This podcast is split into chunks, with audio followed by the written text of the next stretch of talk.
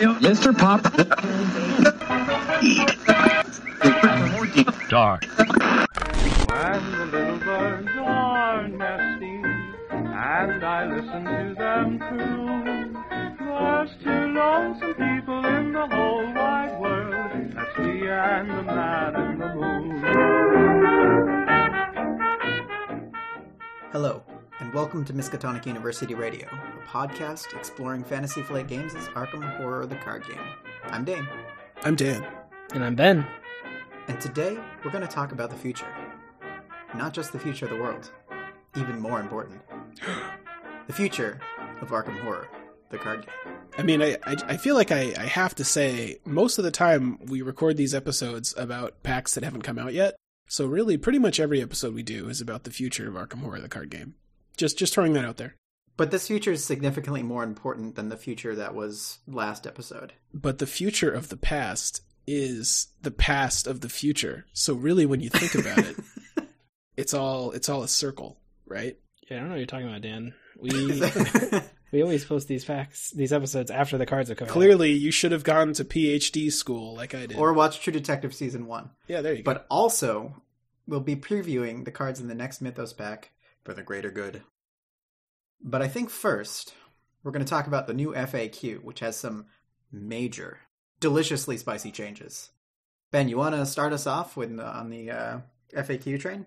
Oh, I'll, I will. I'll start off with the most exciting stuff, which is uh, minor text updates to some cards. wow. Yeah. Lay it on us, Ben. We're ready. All right, everybody, here we go. um, uh, no, actually, uh, what I want to talk about is they they updated uh, a couple of the scenario setup and resolutions. The most important one probably being the witching hour, uh, as uh, like some solo players and uh, people that play two player might be aware, uh, it is actually possible uh, in the printed version of witching hour to get a setup where you cannot actually win.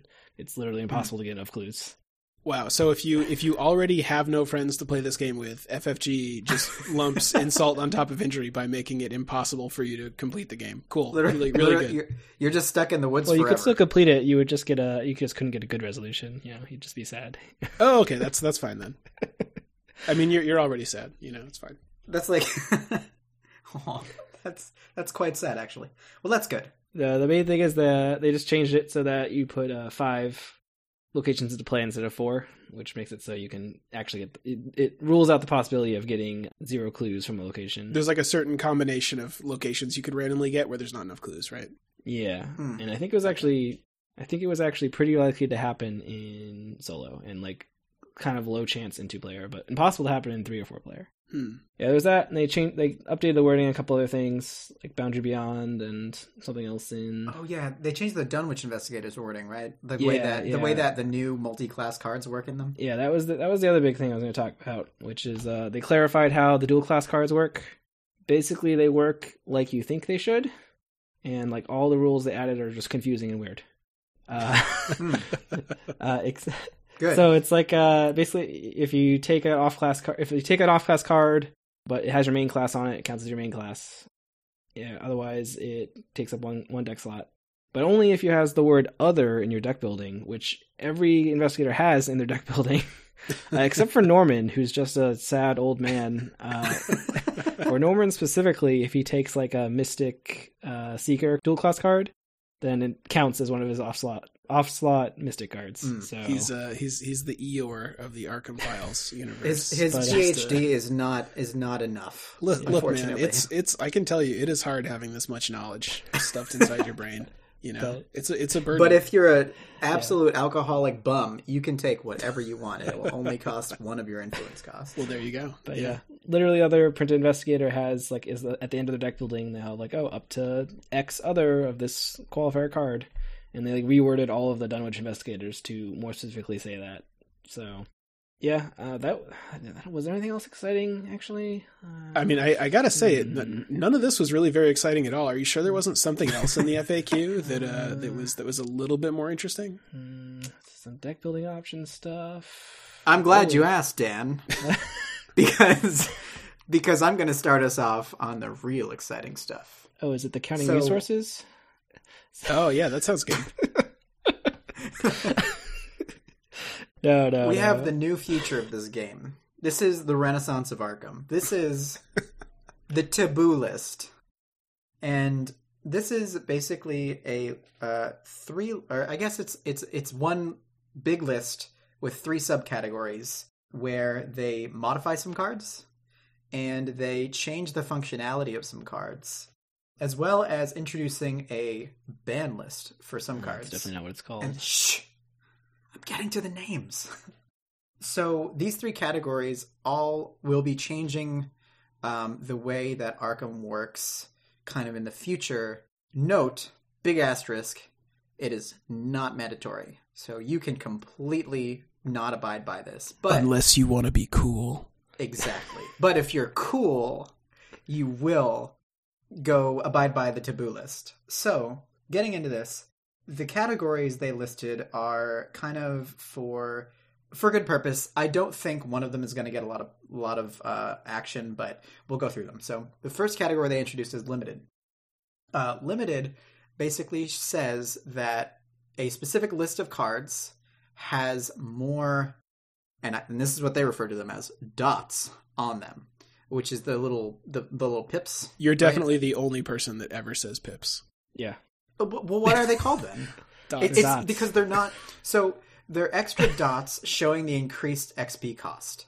Mhm. Um, this is, and I think this was pointed out um, across across social media and stuff that it's not actually increasing the level per se. It's just increasing the amount of experience that is required to put it in your deck. Mhm. Ooh, uh, I need to interrupt one second. Actually, in the official rules, they are called pips. It's just no one refers to them as that. That's What? that's Yeah, what I'm on, talking on about. the see? card, uh, in the taboo list, it does say dots, but on the in the rules for campaign play, it does say uh, it's uh, the, the card's level is generated by the number of pips. Well, So- that's confusing. We gotta we gotta give Dane credit for that. Uh, Thank you. He's the correct Con- terminology. congratulations, Dane. But, uh, but but yeah, but, but I mean, what you were saying was it doesn't affect the level. So if you were playing Right. an investigator that could use up to level two seeker cards, and there's Yeah. a seeker card that is now costs more than two XP, that's level two, you can still take it even though it costs more than two XP because it's still level two. Exactly, yeah. So these cards are cards that might have been a little too good for what they were at before, or they kind of pushed out other options. And while we won't kind of provide a, an exhaustive list of each of these things, some of them, like big ones like Machete, for example, is one of them. Elusive is another one that was put on the list. Um, are cards that kind of existed in the core set and and um, as we move through Dunwich and Carcosa and the Forgotten Age as cards that were just really proved to be very very strong. And as more cards came out, um, it they kind of just limited. Well, why wouldn't why wouldn't I play Machete essentially, or why wouldn't I just use Elusive to get to the end of this this mission very fast or something? It is kind of funny because I think that uh, for the most part, both on this list and the other list we're going to talk about later, there is a lot of common ground between this and the kind of ultimatums that our friend Graham wrote about. And we, we had him on and did an episode of them a couple months ago that was really interesting. Yeah, yeah, So cards like, you know, Machete and Higher Education, we, you know, it, it was kind of like, I think, well agreed in the community that these cards were maybe a little bit too good, that they really were the only cards you'd want in that slot. But uh, some of the other cards, it's a little bit surprising. Like Switchblade level two, you know, certainly a fine card, but I don't really think it was too good or anything. Same with like Scrapper. Like, oh, Scrapper was all right, but was it really, uh, you know, was it in every deck? Was everybody using it? But I don't know. I'm sure they had a, I'm sure they had reasons for this stuff. yeah. So it just makes the requirement to get them a little tougher, right? Because like Machete, you can't start with. Now you have to figure out a little better what you're going to be doing with your Guardian at first, and you can get Machete later if you want to. Mm. and and that's kind of really how that works. There are only six cards on there right now, um, so there aren't a lot of lists or, or uh, cards on there rather. But this isn't to say that cards that are exist now would not be included on this list later. You know, because there might be cards that come out later that affect the functionality of the cards now that exist, which you know would warrant them to be put on this list or other lists as we get through them. yeah, they Right. definitely mention it like this is like a living list that they will adjust, uh, you know, as the card pool changes. Yeah, yeah, and this is definitely a different environment because of that. Interestingly enough, uh, I'm not sure how this works with uh, adaptable because a couple of these cards are level zero cards. Adaptable just Oh, lets you swap in level zero cards. Ooh. with existing ones without paying any type of experience. I know people were talking about. I feel that. like the intent is that you maybe can't do that, but uh, Sure. if you want to be like playing uh, list of taboos, but oh, I guess I'll just uh, adaptable in this machete for my Larry Anderson. We'll you know? find out when the next FAQ is released. Yeah, so so that's the first category. Uh, the next category we have is called mutated, which is a pretty cool, uh, flavorful thing. Um, but this is these are basically just functional erratas to uh, the cards' as rules text. So these have additional or altered text, and these are cards that might have been problematic in one way or another. Not that they were too good or too bad, although that sometimes is the case, but sometimes that they didn't work as intended, or they they created something that was a horrible monstrosity that should never be in any game ever. There, there's a very specific card that I'm referring to, but there are cards that kind of blocked, uh, not did, not blocked fun, but they kind of like there was a strategy that was forming around some of the cards that were very very that was very very strong. They're kind of nerfs, so to speak, to cards. Most of these cards are cards that we thought were like you just always put them in your deck because they were that good, right? Some of them aren't though. Mo- I said most of them. Some of them aren't. I mean, they like they mostly break into a couple categories. There's some like Dr. Milan Christopher, the research king, who was just kind of too good, and so they added in errata if you choose to play with these taboos, where you only get to gain a resource from him once per turn, basically. Yeah, he exhausts himself, right? and he's still pretty good. You know, you, you it's not that he's bad now, but it, it puts him more in line with where the other allies are. So some of For the sure. mutate, mutations are like that. Others are there's combos that are starting to take shape where you can gain infinite uh, actions or something like that. And there's a couple of cards where it looks like they were errated for that reason. Yes, yeah, yeah. And also notably, not even investigator cards are safe. The famous journalist Rex Murphy took a pretty big hit. And there are only seven again on, on this list right now, and some of them um, are pretty big, but this list may grow, and I'm imagining it will to stop some like unintended use cases, right? Yeah, notably my my strategy of agreeing that Mark is overpowered but not really making a big deal out of it has worked, and they did not nerf Mark, and uh, he's nowhere to be found on this list of taboos. So I was definitely thinking on mentioning Mark, but I actually don't want them to touch Mark. so please, good job, Dan. please edit this yeah, out. you're gonna you're gonna have to edit that comment out, Dan. Otherwise, they're gonna immediately put it Yeah, on this maybe. list. My my theory is that Mark to the uh, list, probably. Mark felt the Nerf bat approaching the back of his head and just kind of took the damage like a tough guy, drew a card off of it, and then like fought back against the Nerf bat with you know home front or something. So, yep, you know can't. It's it's really you know how do you how do you even Nerf Mark? He's just too good. Yeah, how do you how do you never gun one? There's definitely ask? one card on this mutated list that very confused me why it was added on here, which is the sleight of hand basically doesn't work on two-handed weapons anymore, which was like a fun, weird combo, but uh, I didn't think it was actually that overpowered. so They called it Slightning Gun. Oh, but it just gave you like a couple extra ammo on your lightning gun, which and it, it probably wasn't Yeah. just for the kind of realism reasons because then there's a lot of other things that they would also try to get rid of. So. Yeah. I mean, what's not enjoyable about wearing a trench coat and producing a trench coat or, or a, um, a lightning gun from your sleeve for a turn and then putting it back in your sleeve after you're done, right? yeah, I mean it was like extra ammo. I don't remember. Sleight of hand makes it cost one or something, or is it free? I don't remember, but One. I don't. That one I thought was weird, but the rest of these made sense. Well, one for the card. Yeah, yeah. So so that's the mutated list. I imagine that these two categories will see a lot of changes and a lot of and go through a lot of different um you know cards will go through here pretty regularly um in terms of you know I don't know how regularly regular will be, but there are 7 and 6 right now um on each of those. And then finally there is the forbidden list Ooh. which are cards that cannot be included in anybody's deck. But there are no cards on this list right now. Hmm. I'm imagining that the only reason why a card would go on this list is because they are just so unbelievably incredibly powerful or they're just overlooked something that Matt Newman like I don't know stuffed into the package and nobody else knew what it was so they just kind of wrote it up as a card and that was that.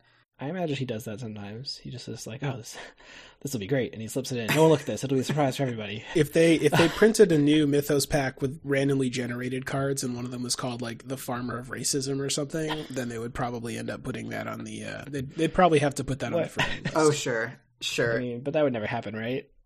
FFG no, is top notch. So they, they would have let That's too through. outlandish to be even considered. Yeah, yeah. So this is probably a, like a very, very rare, right? Like for for anything to be on this forbidden list. I'm imagining, anyways, because because of the nature of it being a co-op game, and also just because I don't see anything right now that would that would warrant being put on the forbidden list that couldn't be eroded in some way with the mutated list or changed in the way that the mutated or the limited list would would Yeah, suffice. it you has know, to be a card that like they have absolutely no way to rework like easily, right. Because like, right, they can't just do it in the muted list. Oh, this card now reads completely different ability, right? Yeah, That would be like the type of change they have to do. There's some stuff that could slip on there maybe if they couldn't think of a clean way to limit or mutate it. Yeah, there are cards that that do very uniquely binary things. For example, like my opinion was was something like Deny Existence, where RIDs had a lot of weird interactions and and a lot of questions generated about the way that it works with specific like weaknesses and and cards that can come up like different situations that can come up like the the R&D team is not going to be able to test every single interaction with these kinds of cards, and sometimes some stuff does slip through the cracks. For example, what we just talked about with the impossible to win state thing, where they where they updated that, right? So there are times where something is not going to work as intended, and something like, for, in my opinion anyway, deny existence could could that could happen with that card, where it would just render it insanely like bonkers broken in in one scenario though. So like that's not something that would happen all the time just the nature of the game, I don't think that even even a card that is so binary that it could not be routed in any functional way wouldn't be like w- would warrant a, a forbidden list entry. Yeah, I think they put it that carrier there just to like be able to cover themselves later, so they don't have to like, Yeah, add it on in the future as a surprise. Be like, oh, surprise! Now there's a forbidden category. Yeah. So, in summary, for this, what does this mean for the future? This means that again, it's optional. Nobody needs to nobody needs to even even consider this. You guys can just go go on playing your ridiculous Milan and and uh if you're a baby, if you're a little baby holding a rattle and eating eating mush instead of food, and Yeah. education. Um, but I do think everybody should at least try this. I think that generally, when any game is touched by this kind of thing, um, they're usually positive. It's always moving the game in a positive direction, and it also kind of shows that the development team, FFG, Matt Newman, they they all care about us. They all care about the community. They all care about what we need to say because we kind of we've kind of foreshadowed this, and they foreshadowed this with the ultimatums and now they're making an official move on an optional list kind of of a more competitive type format um, for this. So i think that everybody should try it i think it'll be a fun way to to to play the I, game I gotta say though, I mean, you called it a, a renaissance for the game. I think that's a little that's a little bit of a, of an overreaction. The renaissance for this game was when they printed that playmat with like Santa Cthulhu on it. Um, and that's just really obvious to everyone. So I, you know, you should try to get with the program, Dane. Well, here's the thing. I think that here's here's thing two, not thing one, but thing two. Thing two is this is carving out a future for again the competitive side of the game. A lot of people are thinking, well, uh, some well some people have complained about like the functionality of cards being too good, and I think that this provides an environment exactly for those people who who needed the Arkham Horror developers to say this is what we decree and this is what more competitive pe- type people will go by. So I think that's great, and we're going to keep an eye on this, and we're going to try and anticipate cards that might be uh, added to this in the future. Yeah. So that wraps that up, and I think that all of this stuff is done for the greater good. Oh, Oh. for the greater good, you say. oh. Speaking of the good that is greater, Oh boy. So yeah, so for the greater good. So this pack is a little bit interesting in that most almost all the cards for it are upgrades of the multicolor cards that we previously saw in the first pack of this cycle. So we have two versions of the 45 Thompson, um, which originally was a multicolor Guardian and Rogue card. Now there is a level three Guardian version and a level three Rogue version. So kind of like branching off in different directions. hooray! So let's go through each of these five cards that gets upgraded into two different versions and sort of compare them and talk about them. So for the 45 Thompson, the Guardian version um, is level three. It's an asset, costs six resources, has two combat icons. It is an item, a weapon, firearm, and illicit. It has five ammo, and ammo spent from the 45 Thompson is placed in your resource pool as resources. That's kind of unique. Wow. Uh, and you can action spend one ammo, fight, you get plus two combat, and deal plus one damage for this attack. And like the original version, it uses two hand slots. And then the Rogue version is also an asset, also called 45 Thompson, costs five resources, has a combat and an agility icon. It has the same four traits item, weapon, firearm, and illicit. It has five ammo, just like the other version. Action, spend one ammo, fight, you get plus two combat and deal plus one damage with this attack. If you succeed by at least X, you may spend one ammo to deal this attack's damage to another enemy at your location, where X is that enemy's fight value, and again takes up two hand slots. So, roughly speaking, the differences between these are the Guardian version costs a little bit more, but pays the money back to you as you use up the ammo. Almost all. And yeah, and the uh, the Rogue version does not have that ability, but it's a little bit cheaper. And if you succeed by more, if you succeed by X, you can spend an additional ammo, I guess, to deal this attack's damage to another enemy at your location, where X is that enemy's fight value. So, for instance, you could attack something that has four fight and end up with a value of six, and then you could then choose if you wanted to, if there was an enemy at your location with two combat, to spend an additional ammo to deal the damage to that enemy, which is very complicated and probably not very good. So, are we calling this the oops cannon? That is a pretty good name. Because this is definitely oops, like, repeatedly, right? Uh, This is kind of like oops, right? I kind of I kind of like both these cards. I do too. I- I'm not saying it's bad. I'm just I mean, saying. I'm gonna say, I think I'm just gonna say what I said about Hawkeye folding camera, which is I would not bother spending mental energy making up a nickname for this. But, uh, the 45 oops. Um, so I I, I kind of like both these cards. The Guardian one, I think it's neat that you you basically you net pay one for it, assuming you actually get to use up all your ammo. You Yeah, get all the yeah, money yeah. back after you play it.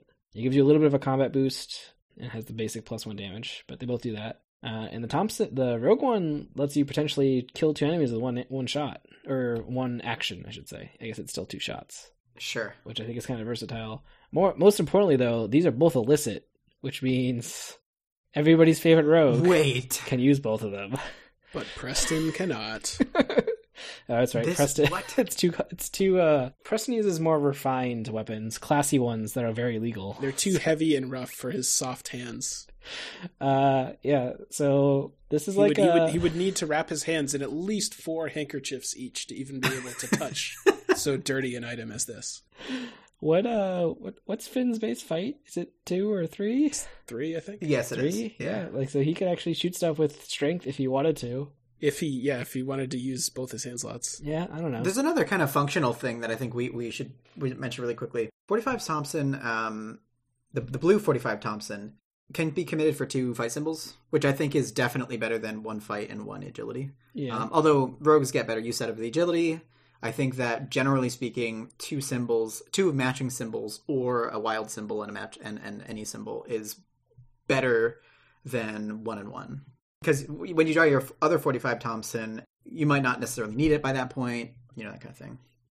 Oh, uh, Mark could use this 45 Thompson, play it for six money, And then uh, shoot all the ammo, and then uh, act of desperation, chuck it at an enemy, get six money back, and net five money out of it. Eh? Yeah, that's that sounds, Eh? sounds great. Yeah, that's yep, sounds really good. Oh, uh, isn't Mark holding a 45 Thompson? Like me hang on, hang on. Let me let me let me write this down so I don't forget it next time I go make a deck. um, no, I mean here here's the thing: you're spending so much XP and money on this, you're kind of getting close to like lightning on flamethrower territory. Like if you want to play a two handed weapon, why wouldn't you play one of those? It's only three XP. It's a little bit less. But I mean, okay, so so maybe you're playing this on your way to flamethrower, but well, it's certainly not- that doesn't work. well. Uh, okay, okay, then then then, no play it.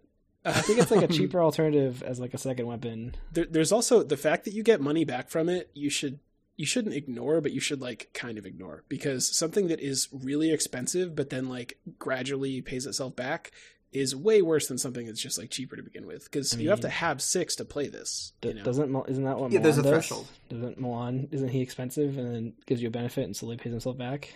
yeah but milan costs four and also getting clues is something you can be a lot more proactive about than shooting enemies like i think sometimes you're going to spend six on this and then you're going to wait a couple turns where there's nothing to shoot and you're just most of your money is frozen in this big expensive gun huh. Six six is a lot. Like six is like Leo money. You could play Leo for the cost of this. Yeah, I mean these. Uh, I guess these ammo uh, weapons were slightly better when you could sleight of hand them out, but now that that's been tabooed, uh, that's forbidden. I guess foreboding. I guess the biggest takeaway from these is that Finn can play both of these. Yeah, he, he definitely Right. can. They're both illicit, so they work with other illicit combo cards too. Like he can dig for them. Aren't isn't Finn's like uh, signature card? Aren't those also strength guns? Yeah, I think Yeah. so. I imagine in solo, like this would be like a decent option for Finn to have like a way to fight. But yeah, it does use up his hand slots. Yeah, it's possible, but I just think that a lot of times you're going to want to have lockpicks or some other hand slot item, and it's going to be Well, notably, one kind of cool little little tiny tiny tidbit here with the with the blue forty seven Thompson in, in in Finn or in in um, Larry Anderson is if you use it with uh, watch this or no and, and double or nothing or double or nothing you get two resources right Mm, nope. Oh, double nothing doubles the results of the test. This would be like a like this is Okay, when you this is just the ammo as a Forget cost. it. It. gets put on there. So no, that would not work unfortunately. forget I said everything so let's move on to the excruciatingly less interesting uh, next cards the scroll of secrets so this was a thing that did stuff with other things and um, now Great, great job is- reading that card, Dane. Excellent Well, job. now, now it is uh, the seeker version is a one cost asset um, that has the uh, level three commits for two intellect. Um, it has uses three secrets. It's an item at a tome. Action exhausted and spend one secret. Look at the bottom three cards of any investigator's deck or the encounter deck. You may discard one of those cards, and then you may add one of those cards to its owner's hand. Uh, place the rest of the cards on either the top or bottom of the deck in any order. All right, so keep that wall of text in mind. Now we're moving to the Mystic cards. The Mystic, uh, it's it's the same one cost asset, three level three, um, but it commits for one intellect and one will. Uh, traits are same, item and tome. Uses four secrets as opposed to three. And then we've got action, exhaust roll, so you can spend one secret. Look at the top or bottom card of any investigator's deck or the encounter deck. Then either discard that card, add it to its owner's hand, place it on the bottom of its deck, or place it at the top of its deck. All right. Now, Ben and Dan, without reading these, you guys need to relay this exactly as I just said them. Sounds really fun, and both take up a hand slot as well. yes, they do both take up a hand slot. So, if I remember right, I think the difference between the original multicolor one and the and the the Mystic version is that the Mystic version has one additional secret, and I think also maybe the original one couldn't be used on other investigators decks. I'm not sure about that. We'll edit that out if I'm wrong. And then the Seeker version, the difference is that when you look at you get to look at three cards, and then you get to kind of you know pick one to draw, pick one to discard, and then put the other one either on the top or bottom Right. so that's yeah. actually that's like kind of powerful like the original one i thought was very underwhelming the upgraded uh, seeker version is actually maybe kind of good So the the original version could only look at the bottom card of investigator deck or encounter deck. It couldn't look at the top. Yeah, yeah, yeah. okay so i guess the mystic one gives you a little bit of additional protection if you're like terrified of drawing your weakness or something which Yeah, i mean fine whatever but yeah. So, I mean, notable synergies are Daisy, right? Um, Daisy has tomes. She can use a free action to use these. Um, or, or she has an extra fourth action to use these. right And Norman can use the Mystic one to seed the top of his deck so that he can use his ability kind of, you know, with it. So Well, he take can that take that as it is. Take that he what it can means see to the top of his players. deck, but he could use it to like if the top of his deck is he doesn't like it, he could grab the card from the bottom and put it on top. That's yeah, that's exactly what I mean. Or if he doesn't like the top card, he can throw that on the bottom. Right? Do either way. Yeah, yeah, yeah. Or or discard discard it. Or sorry, actually, yeah, you can add it to his hand, so you can just dr- straight up draw from the bottom of his deck. Yeah. Yeah. So Question is whether that's like good and efficient. the jury's out. Okay, the jury's in. Don't do it. I mean, he can play it for free off the top of his deck, right? So it's all it costs him is an action Yeah. to play and actions to use. I kind of feel like overall the purple one might be fun in Norman, and the yellow one I would maybe think about playing with Daisy. Although there's a lot of other things you have to upgrade first, probably. Yeah. Um, but I don't. I don't think either of them is great. But the the Seeker one is definitely like kind of powerful in in the right situation. Yeah, because the Seeker one lets you rearrange those three cards like however you want, right? Because these are all may clauses. It's just good because because like usually discarding that thing, usually discarding a card is actually going to be good because you're going to be able to either find something that you don't need, like an asset that you've already found and played one copy of, or something, or a weakness or something like that. Like a lot of times, the discard is actually going to be some value for you. and then drawing something is good, and then the other one can either go to the top or bottom. So like that's pretty good. Like having three secrets is I wish it were more, but each one of those is like a pretty powerful effect. I mean, they have all those. they- There's a bunch of cards that like uh, can add more secrets or do stuff with secrets that we've never been really super excited about. Hmm. I think the one big secrets card that's really good is is uh, Mr. Rook, right? He's he's pretty reasonable. See secrets? Yeah, he is He's is the man of many secrets. Yeah, although I think with him you have kind of diminishing returns because after you've tutored a couple of times, you don't need to tutor as much again. But then he could just take a bunch of like horror and, and you know soak a bunch of horror, and you can just kill him. It's yeah, fine. true, true. Well, he doesn't go away when he's out of secrets, though. I think, I think Dan's point was more like the giving him extra secrets isn't necessarily useful because obviously every time you use him, you draw nine cards. So It's like keeping a crossword puzzle from last week, right? Like nobody wants Yeah. that. or peek at nine cards, whatever it is. Yeah, yeah. So let, let's move on to like the the way more interesting cards now. Oh, e- eager to get to the drugs, huh? Uh, Yes. So the next two cards are upgrades of the Tennessee Sour Mash. Um, there's a rogue card and a survivor card. The rogue card is level three, costs three to play, and is an asset with a willpower and combat icon. It has the item and illicit traits. It is fast with uses of two supplies. As a free trigger, you can exhaust Tennessee Sour Mash and spend one supply you get plus three willpower for a skill test on a treachery card.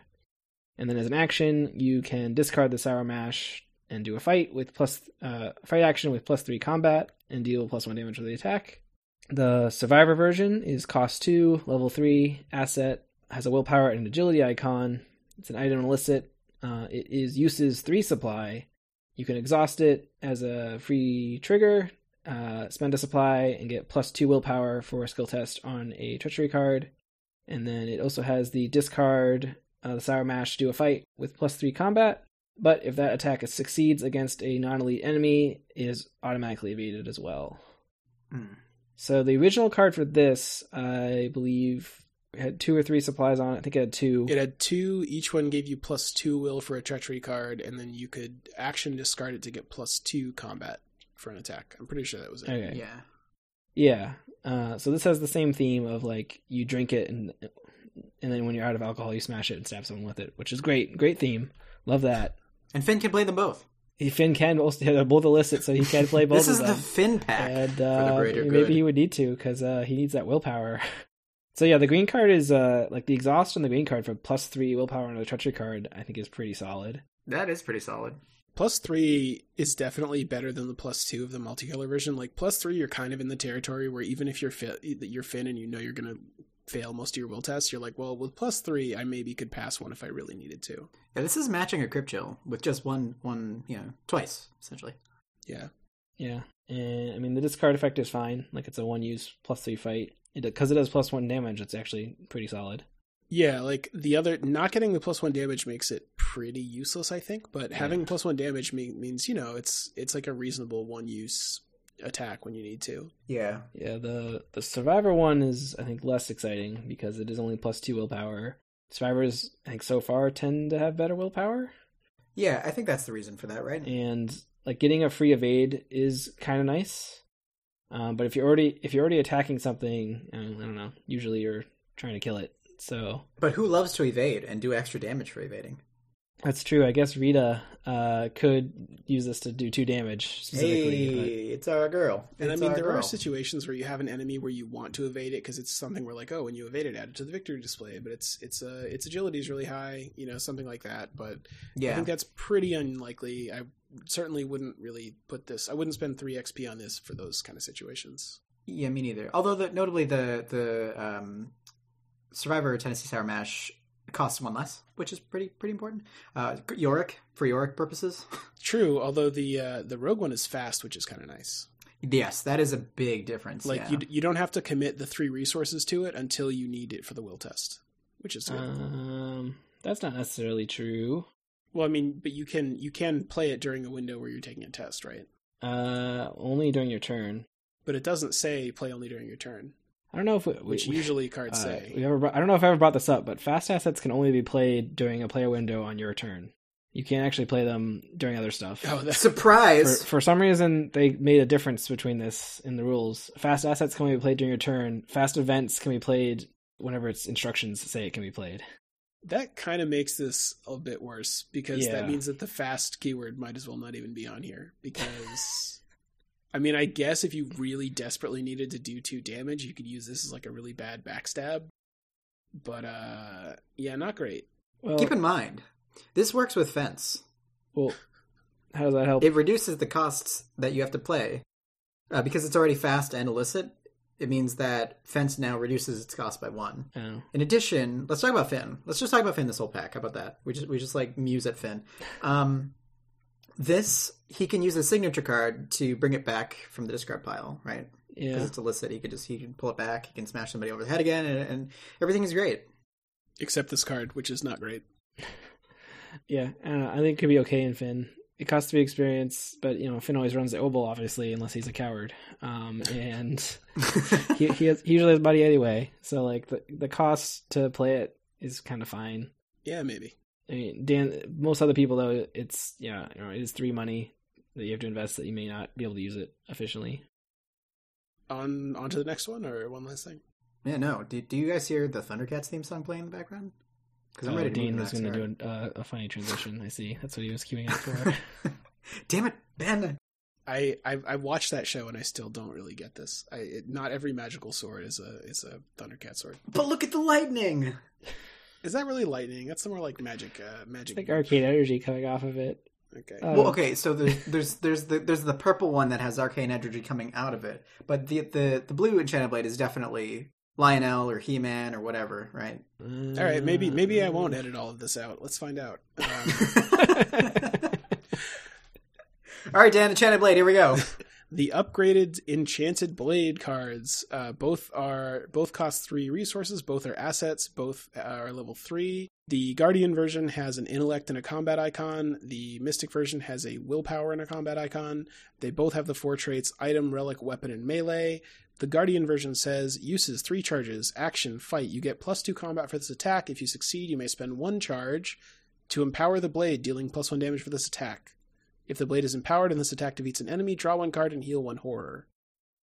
The Mystic version uh, says uses four charges, says action fight, you get plus two combat for this attack. As an additional cost to use this ability, you may spend up to two charges to empower the blade. For each charge spent in this way, you get plus one combat and deal plus one damage for this attack. And both of them take up a hand and an arcane slot as the original one. Ursula can take both of these. So the main differences are the Mystic one, you get an additional charge, which is nice, and you get an additional plus one combat. I guess, um, yeah, okay. Compared to the original version, you get an additional plus one combat when you when you fight, and you can spend up to two charges at once. So you can kind of burn through it a little bit faster to get more plus combat and deal more damage.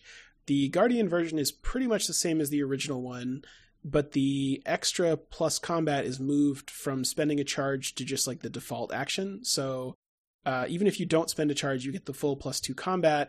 And if you kill something while it's empowered, you get to draw a card and heal a horror. Which is great. Yeah. I mean, uh, a big thing on the Guardian one is you can choose this. You spend the charge after you succeed.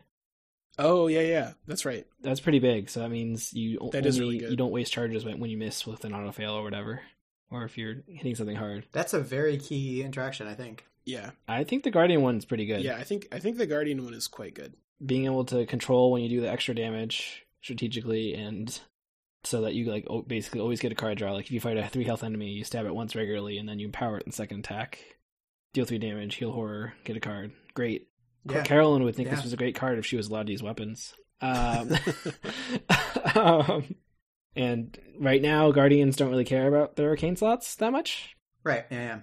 Mm. Ah, diana can't use this can she it's a level three So here's the first mention that I will I will make of the taboo list. So suddenly guardians are at where, where how do you stab things now? Because you're just going to take guns, right? Because you're not going to play Blackjack. Nobody nobody plays Blackjack, but you might play level zero enchanted blade. And if you're doing that, you might as well upgrade it to this because you get some horror heal, which is really nice for like Roland and Mark who have lower sanity pools, and you get to draw cards. Which hey Mark, what's better than drawing one card than drawing 15 million Dane, cards? I most turns when I'm playing as Mark, I have to discard a card at the end of upkeep.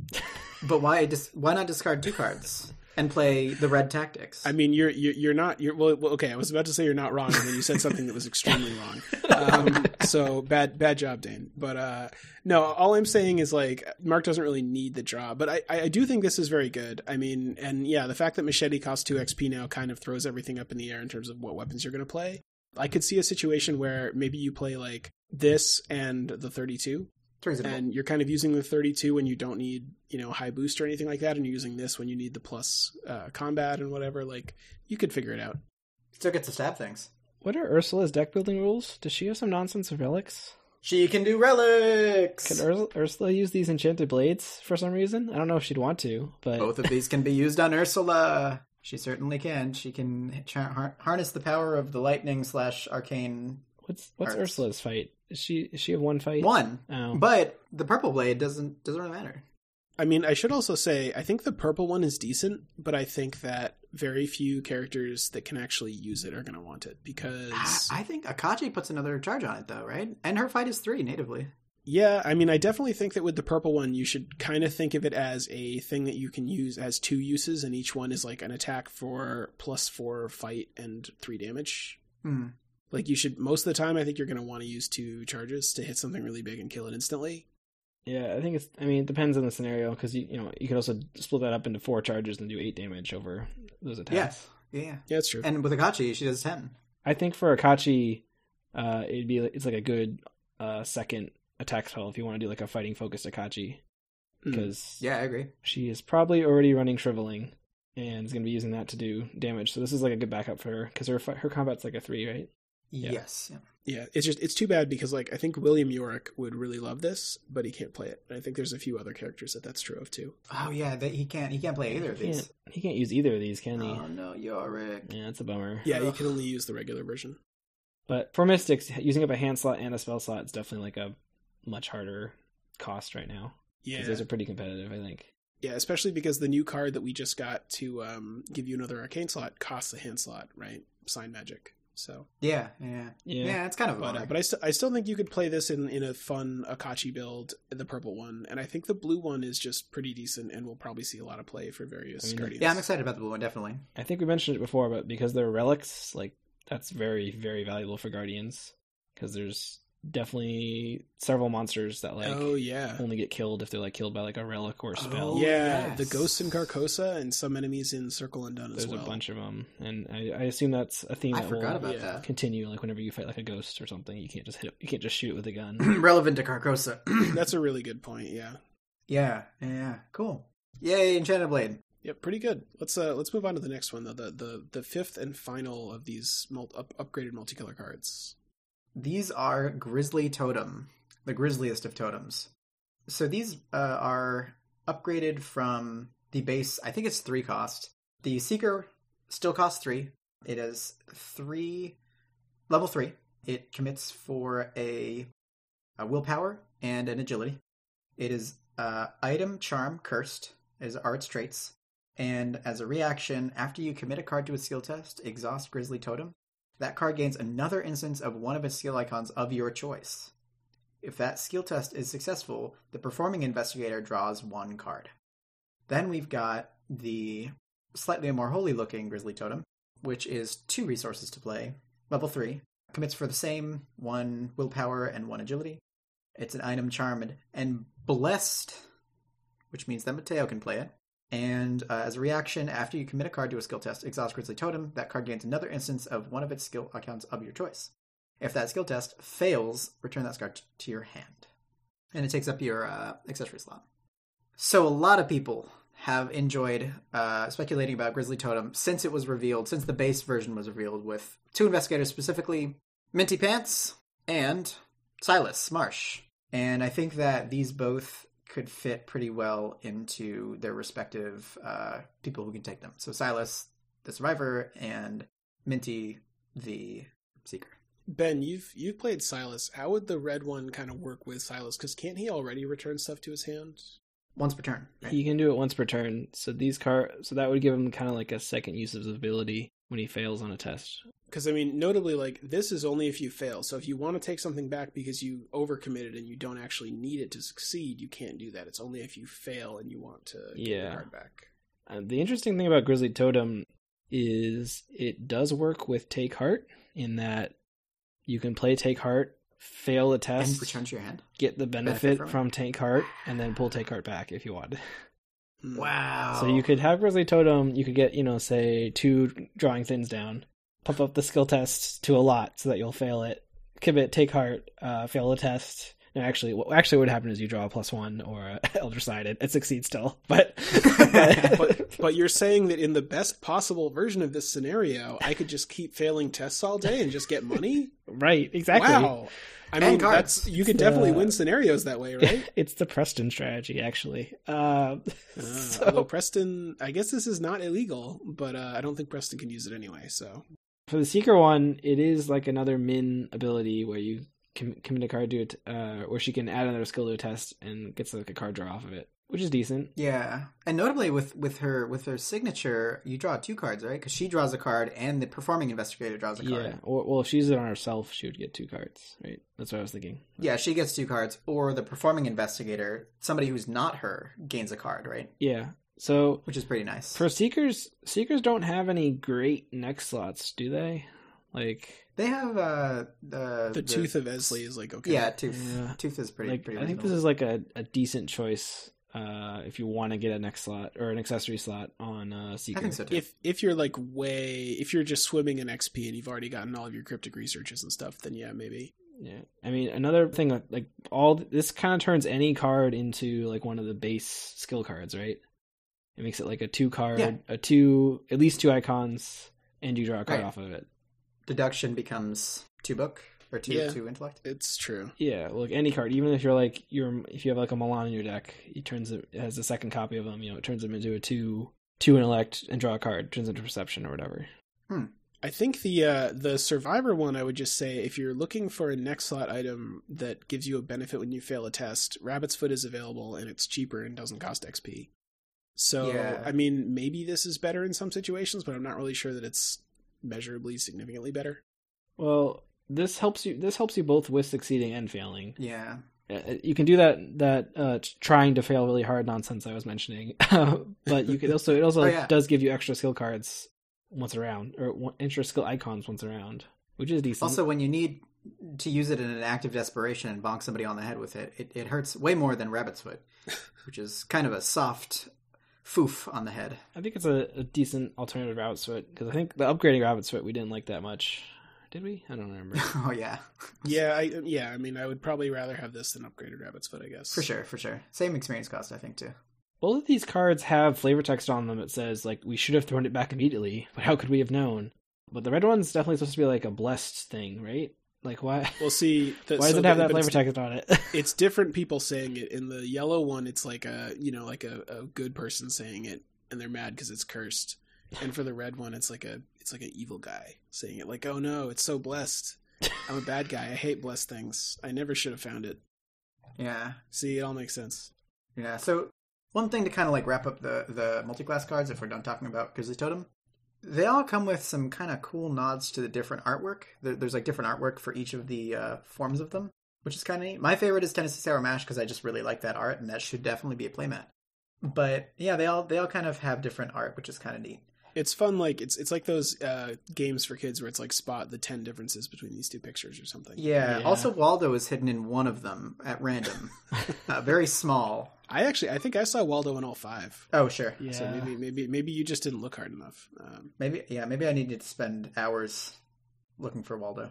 yeah. Yeah, the difference is on the. I mean, it's just a slightly different painting on most of them, but there's just like a couple slight differences in the art. That's cool. I like. I do like that theming of it. Yeah. There is a there is one more card in this set, a neutral card. Um, Ooh, should we Ben. should we move on to that one? Uh, you talking about the council's coffer? Uh, so this is a neutral asset, cost zero, and is level two. It has a wild icon on it, and it oh it has a subtitle of "What's in the box." What's in the box? The so good. this card was designed by the council at Arkham Nights 2017.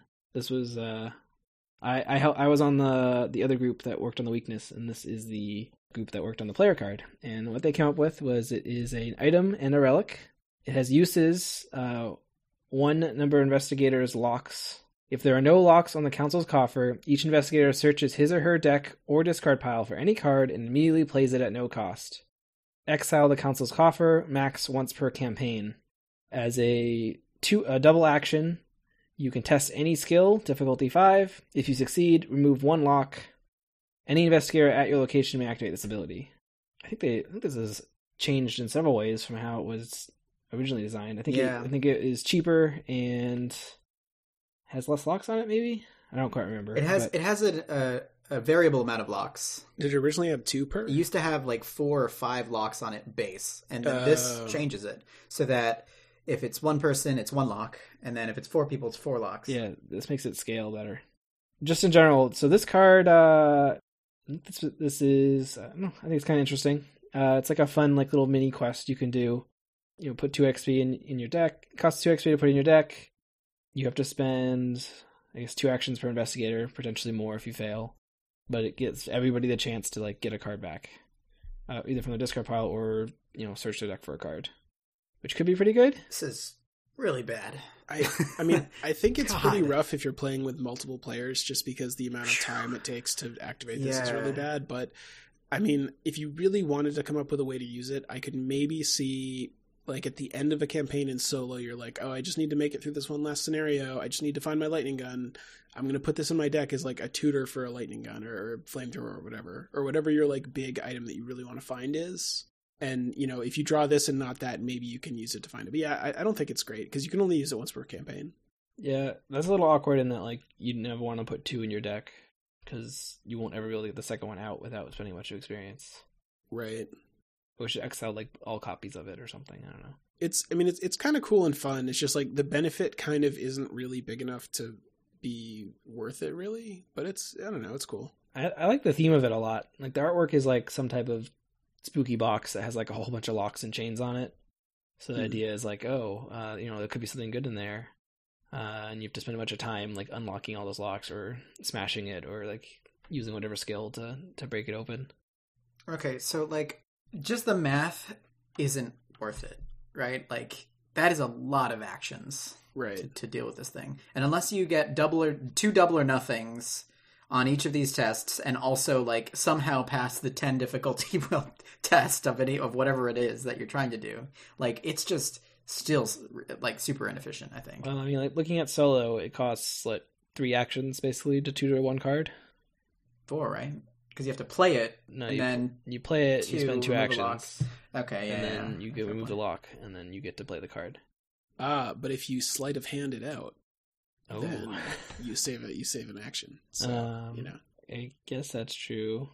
Uh, that work that would work only in solo though, because in other it's uh, in other ones you need help from somebody else to get all the clues off, or get all the locks off. Of it. Unless you've been cranking your, your clock for a while, or Yeah. have Ace in the Hole or something. I do, yeah. I know. I, I like the theme of it a lot, especially the fact that the thing you find inside it is something that was in your deck anyway. Like, oh, there's this weird box. What was inside it? The old guns that I always use. That's creepy and weird, but kind of cool. You know? For those who like Rubik's cubes, escape rooms, puzzles of all kinds, Check, check, check. don't check the council's coffer out. Yeah, yeah, yeah. Just, just, Just buy a Rubik's cube. yeah. buy a bigger Rubik's cube, maybe. But, uh, yeah. But, uh, you know, cool, cool card. It is really neat to get to see what you know a room full of people kind of design is like a. Yeah, You know, this is the final form. Yeah. I, I think it's a like a fun idea of a card. Objectively, not the best, but as you said, like it could be fun to put in like your deck at the end of a campaign. As like a one of just to have yeah. a fun thing to do. Yeah, so those are our thoughts on the new upgraded cards in For the Greater Good. What do you guys think about them? What are your thoughts on the new taboo list? Comment wherever you listen to podcasts or email us at Miskatonic University Radio at gmail.com. Guys, thanks for listening, and we'll catch you next time. Bye. Bye.